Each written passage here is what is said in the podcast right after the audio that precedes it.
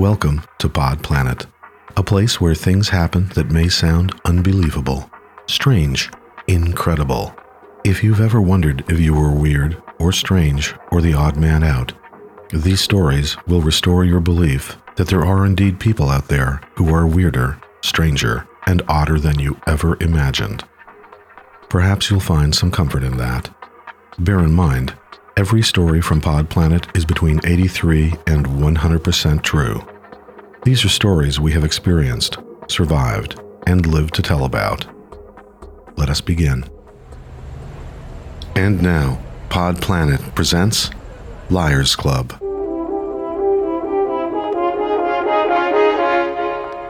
Murdo Crenshaw, 58, successful businessman, married. He drank too much and too often. He liked sex. Maybe too much. Crenshaw was a real ladies' man. For example, on this night, he went out for dinner and drinks with a girl from my office, Bertie Miller, who was 31 and single. Bertie worked on Murdo's account, and they were often in each other's company. They've been having a lot of dinners lately, too. I thought nothing of it. A few days passed, and it was the weekend. I began every Saturday morning by reading the local newspaper. And there it was, on page one. Couldn't miss it. Murdo Crenshaw, local business leader, had passed away in the night. Although I never worked on his account, I met Murdo and his wife, now widow, at various functions. Reading Murdo's obituary made me wonder what happens when you die? A couple of days later, I saw Bertie. She was the last person to see Murdo alive. She'd just come back from his funeral, dressed in a somber outfit and in mourning, but not so mournful that she could keep her mouth shut.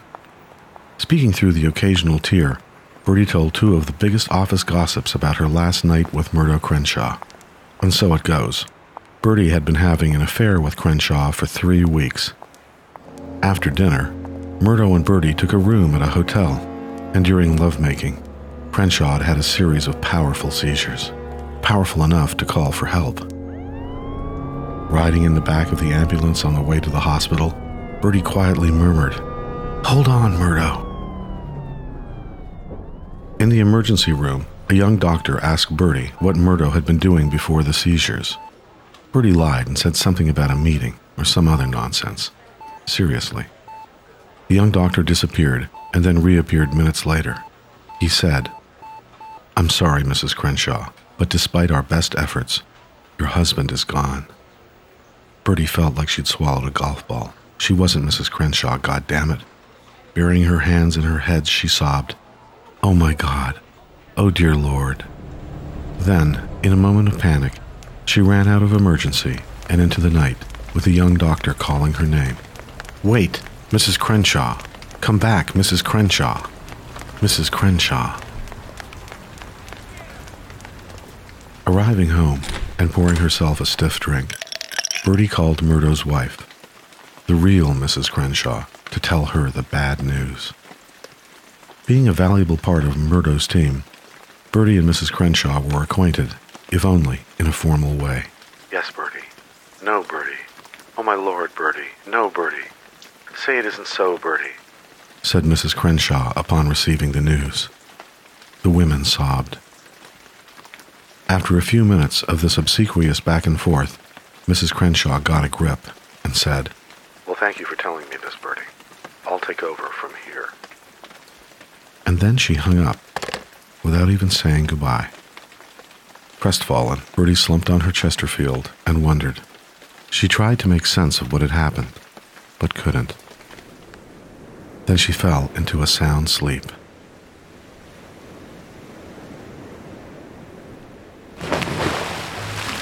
Two months later, Bertie.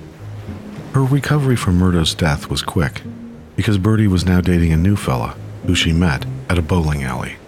Thankfully, he was young, single, and unconnected with her professional life. The widow Crenshaw. Through the grapevine, I found out the widow Crenshaw had long despised her husband Murdo and had hoped he would one day expire in the arms of an adulteress like Bertie. Now, the widow Crenshaw was moving to Bermuda with the young man who cleaned her pool. Which takes us to Murdo. Murdo Crenshaw, gone at 58. Did he go to heaven, or hell, or limbo? Or maybe none of the above? Me? I like to speculate, and in my imaginary version of Murdo's afterlife, he dies and meets the Buddha, who explains everything. Then, sometime later, Murdo Crenshaw is reincarnated. He is reborn, grows up with a new name and body, and is today a 22 year old living in California. The reincarnated Murdo Crenshaw is lean, fit, and a vegetarian. He eschews alcohol, sugar, caffeine, and all the usual demons. But he has one weakness sex.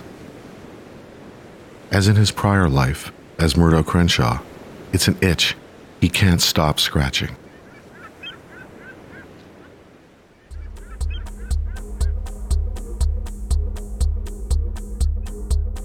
You've been listening to Pod Planet Season 1.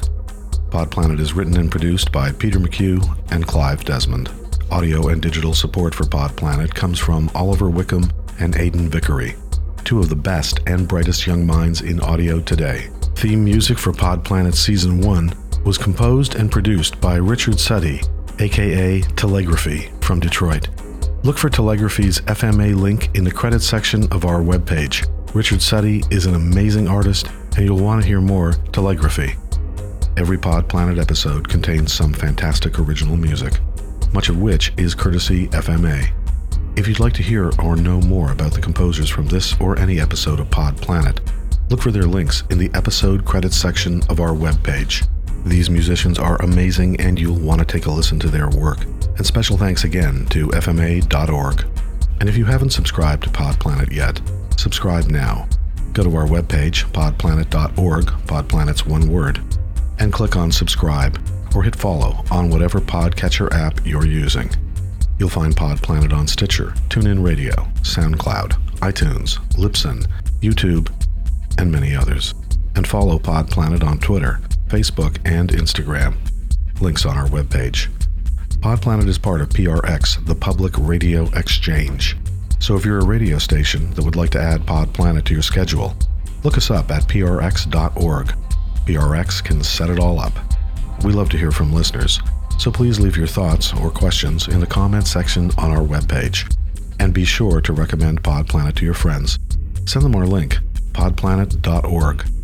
Podplanet would like to thank Lydia, Lola, and Tattoo Sound and Music in Toronto, as well as extra special thanks to Monique Kelly for her guidance, insight, and never ending support.